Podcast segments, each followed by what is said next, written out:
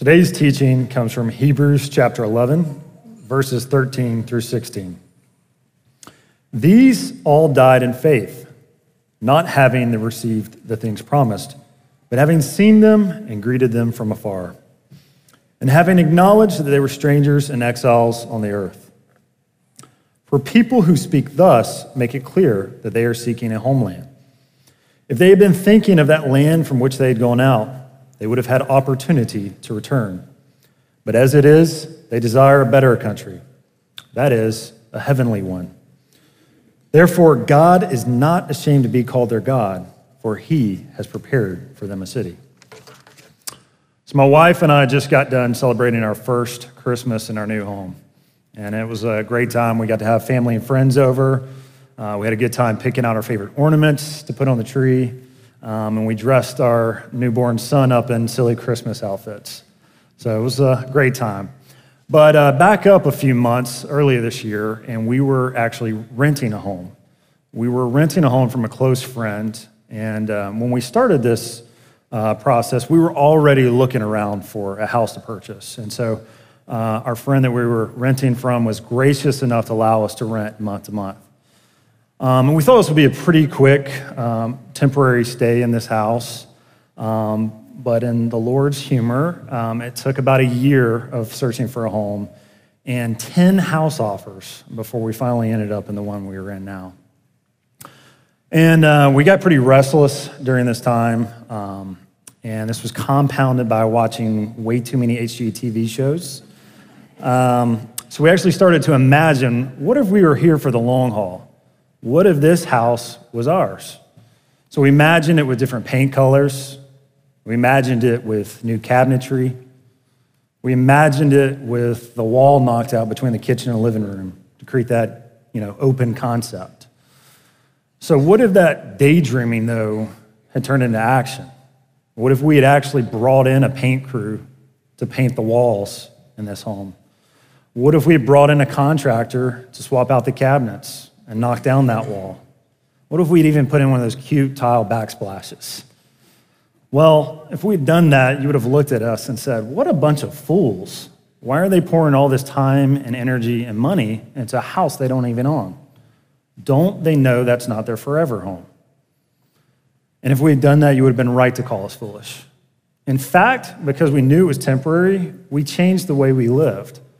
Uh, we left a lot of stuff packed away in boxes and uh, much to my wife's consternation, we didn't really put up many uh, decorations on the walls. So, because we knew it was temporary, we altered the way we lived.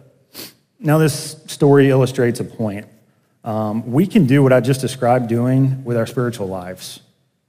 We can invest all our energy and time and money into seeking comforts in this life, into trying to improve our situation in this life, and into making a name in this life instead of investing in our forever home. You know, we say we believe in heaven and God, but often our actions don't reflect that reality. We too often desire the city of man and man's approval rather than a desire in the city of God and God's approval of us. Well, these people mentioned in this passage, Abraham and Sarah, they understood this reality. This life was temporary, it was not their forever home. And because they understood that, not just mentally, but on a soul level, it affected the way they lived their lives. So, this passage asks a question of all of us How are Christians to live in this life? How are we to live in this life? And the answer from the text is clear. We are to have faith while we wait for our forever home. We are to have faith while we wait for our forever home. But what does this faith look like? Well, that's what we're going to unpack today. We're going to look at faith that endures, faith that speaks, and the reward of faith. Faith that endures, faith that speaks, and the reward of faith. So let's start with faith that endures. The first thing about this faith that allows you entrance into the city of God and your forever home is that it must endure until the end. Let's look at the beginning of verse 13. These all died in faith. So faith was a defining characteristic of Sarah and Abraham's life. It endured until their death. The author of Hebrews goes on to describe how their faith endured despite unrealized promises and hardships. Look at verse 13 again. Not having received the things promised, but having seen them and greeted them from afar. Despite these unrealized promises, Sarah and Abraham did not abandon God. What is this talking about, though? What, what promises did they not receive? Well, let's uh, turn to Genesis 12, where God calls Abraham and makes numerous promises to him. Starting at verse 1. Now the Lord said to Abram, Go from your country and your kindred and your father's house to the land that I will show you, and I will make of you a great nation. And I will bless you and make your name great, so that you will be a blessing. I will bless those who bless you, and him who dishonors you I will curse. And in you all the families of the earth shall be blessed. So God makes numerous promises to Abraham. Promises him land. Promises him that he will have countless descendants that will one day become a great nation. Promises that he will make his name great and that all the people of the earth will be blessed through him all the people. Namely, the Messiah will come from his family line. All of these promises, however, went unfulfilled in Sarah and Abraham's lifetime. When Abraham died, the only land he owned was a small burial plot. The land that was promised to him and descendants, it was occupied by hostile tribes and nations. The promise of countless descendants and a nation that would come from them, that seemed pretty impossible. They only had one son, Isaac. Despite this, they continued to trust in God and his promises, knowing he was faithful to deliver on them.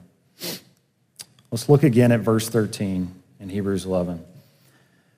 They saw these promises and greeted them from afar. Because of faith, they were able to see what others couldn't became so real to them, they actually did see it and greet these promises. With faith, they were able to look past the present circumstances, the fact that they only had one son, the fact that the promised land was occupied by enemies.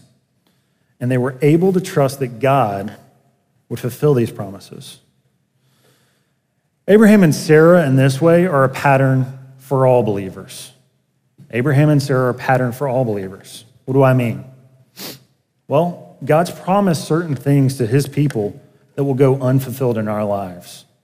We must endure until the end to see these promises realized. What sorts of things am I talking about here? Well, God has promised to rid our bodies of sin.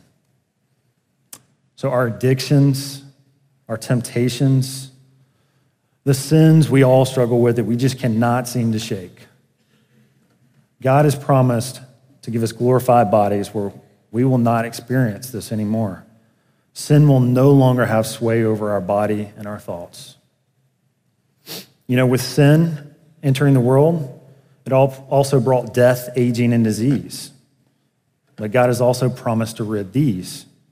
So, chronic pain, cancer, mental illness, these will all be abolished in the new heavens and new earth.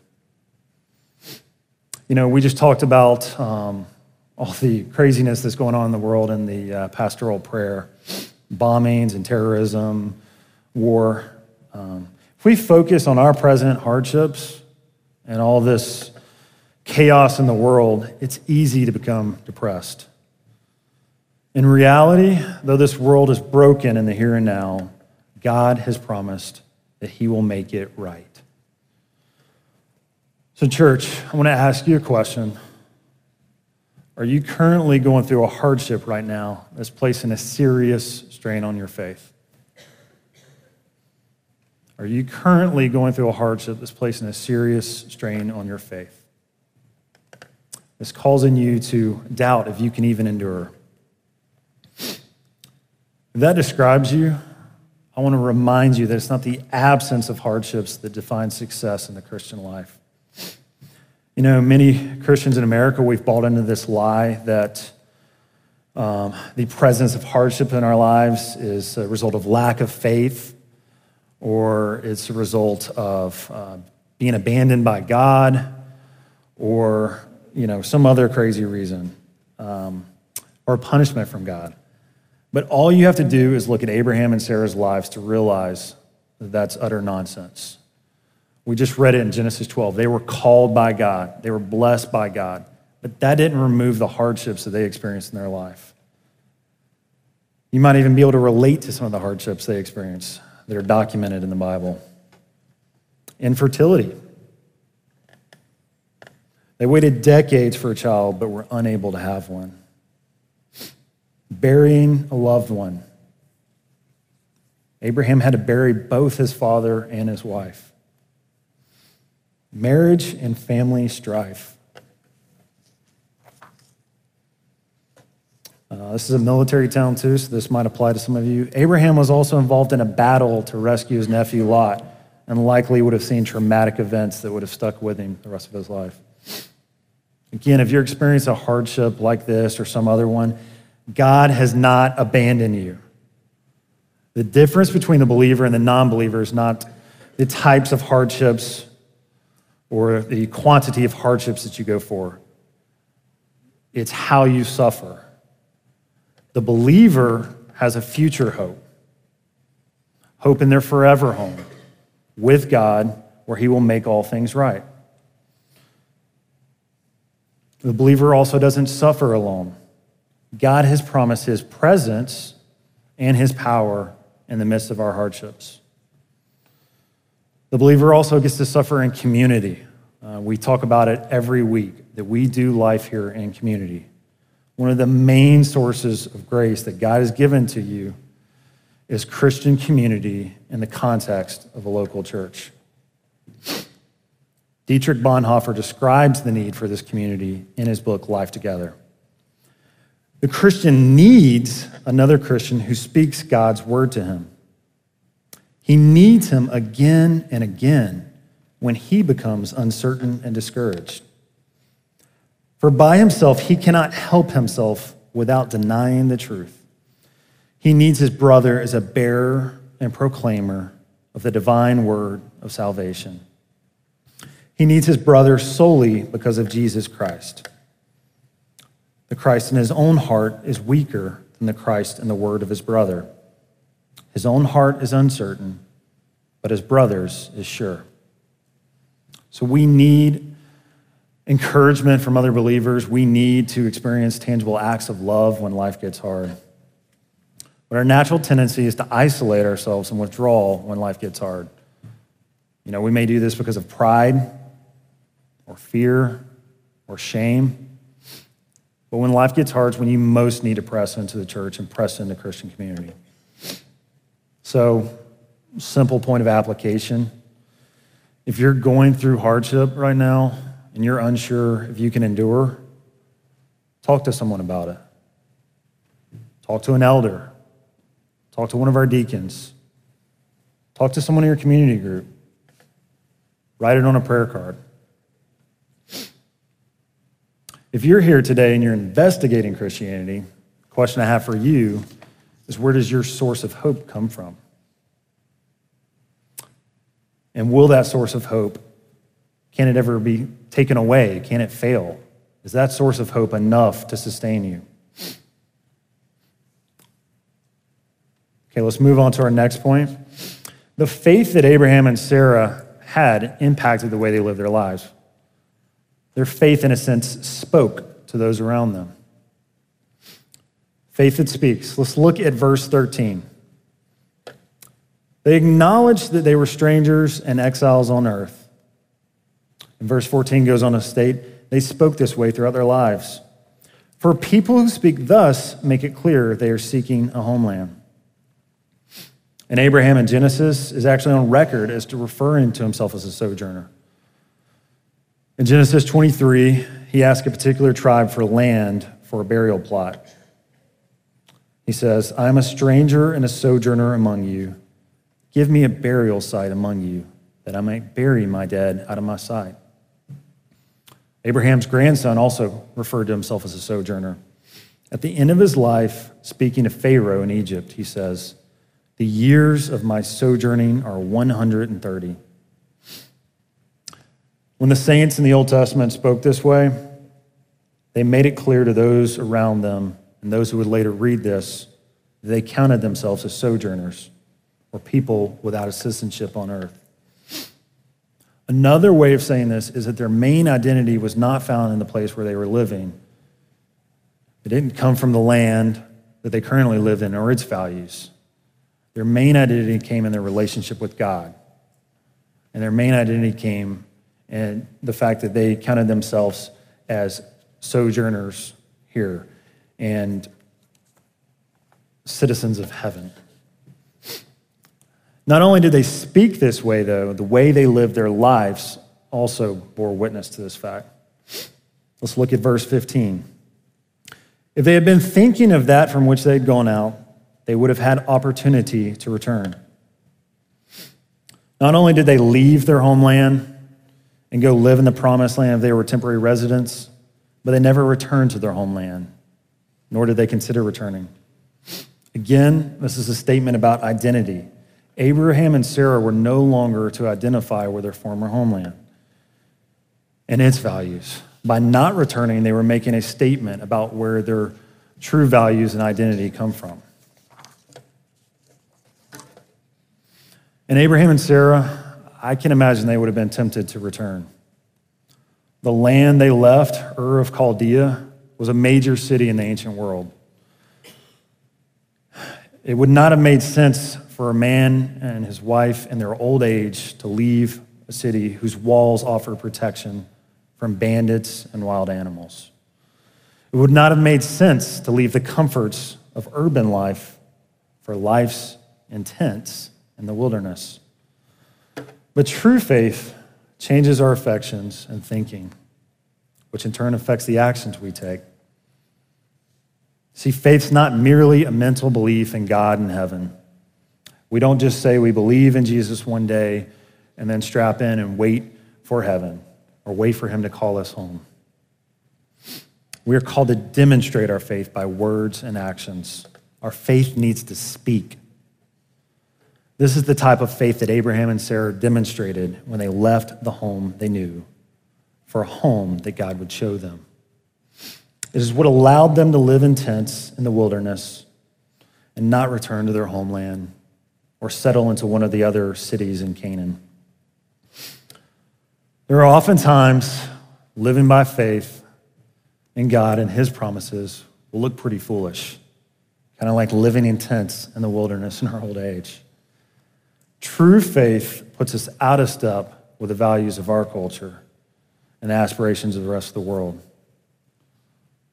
So, question today is there something God is calling you or your family to undertake by faith that seems to clash with the values of this world? Is there something God is calling you to undertake by faith that seems to clash with the values of this world? Let's ask a different question. How would our lives look if God wasn't involved in all? Would they even look different?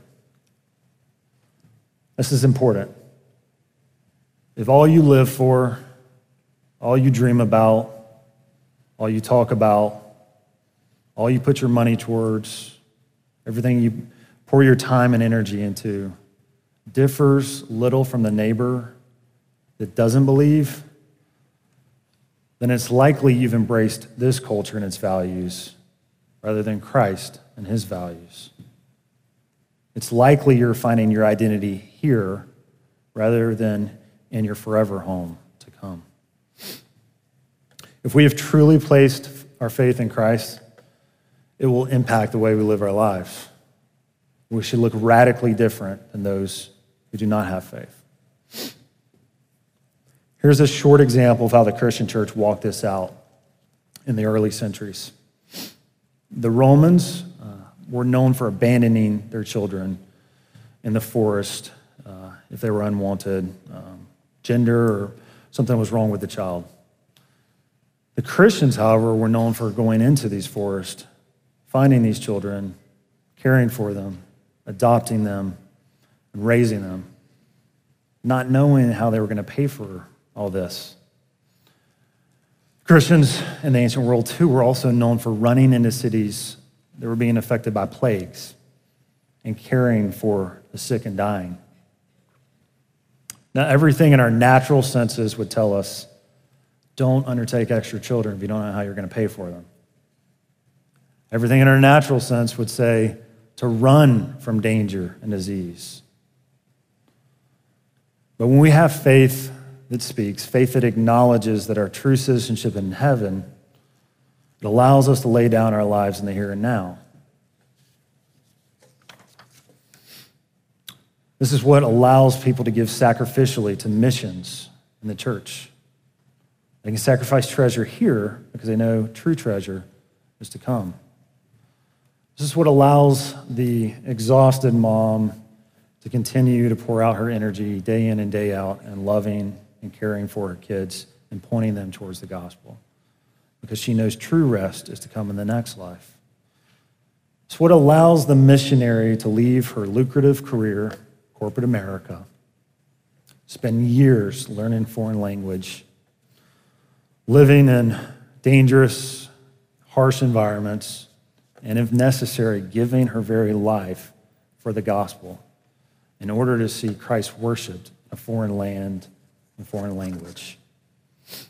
If this life is all there is, none of these decisions make any sense.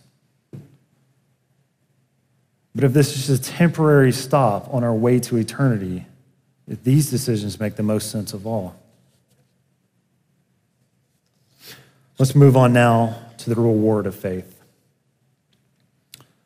Verse 16 makes it clear that because Abraham and Sarah trusted in God, they were promised a reward. Says, God is not ashamed to be called their God, for he has prepared for them a city.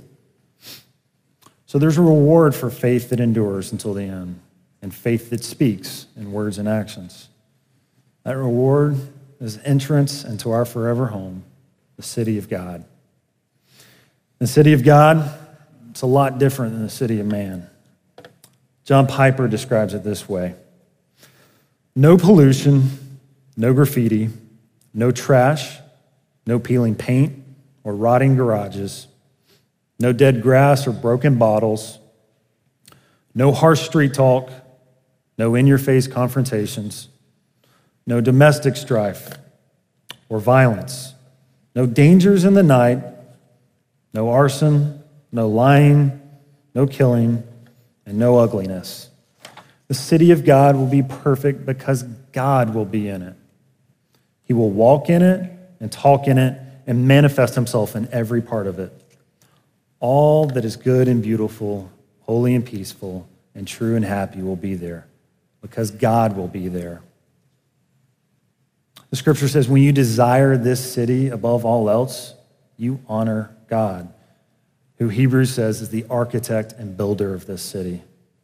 And when God is honored, he's pleased to call you his son or daughter. He's pleased to call you um, to call himself your God. I want to pause here. Yes, we're looking forward to our forever home and um, everything being made right again. But what we should desire more than our forever home is who we're going to dwell there with.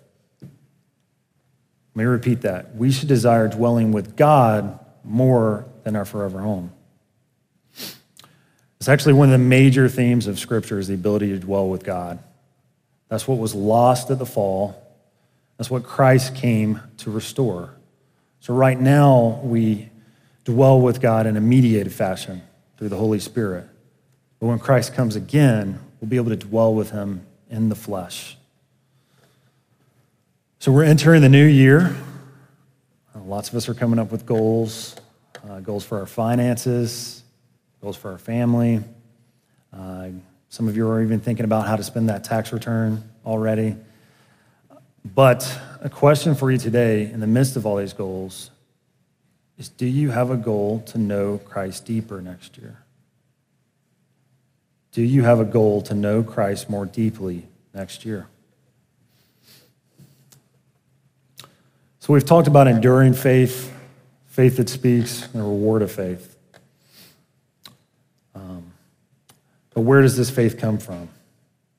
You may be thinking, there's no way I can endure until the end. And I'm pretty awful at letting my faith speak. Well, it's not the amount of our faith or the quality of our faith that matters, it's the object of our faith. We've got to read this passage in its proper context. When we get to the beginning of chapter 12, we learn that faith is a person. Says, Let us run with endurance the race that is set before us, looking to Jesus, the founder and perfecter of our faith. So faith is founded and perfected by the person and work of Christ. Some of the translations state it this way Christ is the author of our faith. He's the one who authored our faith, and He's the one who perfects our weak and imperfect faith. So, no, we won't be able to endure on our own strength. And no, we all fail to let our faith impact our words and actions. Due to our weak, incomplete faith, we're barred access to the city of God. We can't enter our forever home. But there is good news. Christ overcame the temptation to grasp at the riches of this world. He had every opportunity to grasp at riches and power, but he pushed them aside, kept his heart and mind focused on his Father and the task his Father had for him. The task would bring him to the cross, where he would die for our sins. And on the cross, his faith endured until the end. He could have gotten off at any time and left us in our sin and brokenness, but he endured until the very end. The Bible says when you place your faith in Christ, that you are united to him. His faithfulness becomes your faithfulness. So you don't enter the city of God by your own faith, but by the faith of Christ. Put another way, we don't enter the city of God on our own merits, but by Christ's merits. We're not ashamed to place all our faith in Christ. He is not ashamed to call us his people. So if you've not trusted in Christ, if you've been placing your identity and hope and faith in the things of this world, the city of man, I want to urge you to trust in Christ today. If you've already trusted in Christ and you're struggling to endure, you too trust in Christ. He's the one that will enable you to endure till the end. I want to close out with the words to my favorite gospel song Lord, keep me day by day. The, word, the words in it are actually from Hebrews chapter 11 and 12. They remind us that this life is temporary, and it encourages us to look forward to our forever home. So let it be your prayer and hope this week. Lord, keep me day by day in a pure and perfect way. I want to live. I want to live on in a building not made by hand. Lord, keep my body strong so that I can do no wrong. Lord, give me grace to run this Christian race to a building not made by hand. I'm just a stranger here, traveling through this barren land, but I know there's a building, a building somewhere, building not made by hand. Lord, keep me day by day in a pure, perfect way. I want to live I want to live on in a building not made by hand. Let us pray. Father, I pray that your word would transform our hearts and our minds so that we be people that would speak um, by faith, um, that we would look different uh, than those around us without faith. Lord, I also want to pray um, that you would encourage us uh, to hope for our forever home um, and look forward to the day where we will dwell with you again. Thank you for all our blessings in Christ. In Jesus' name I pray. Amen.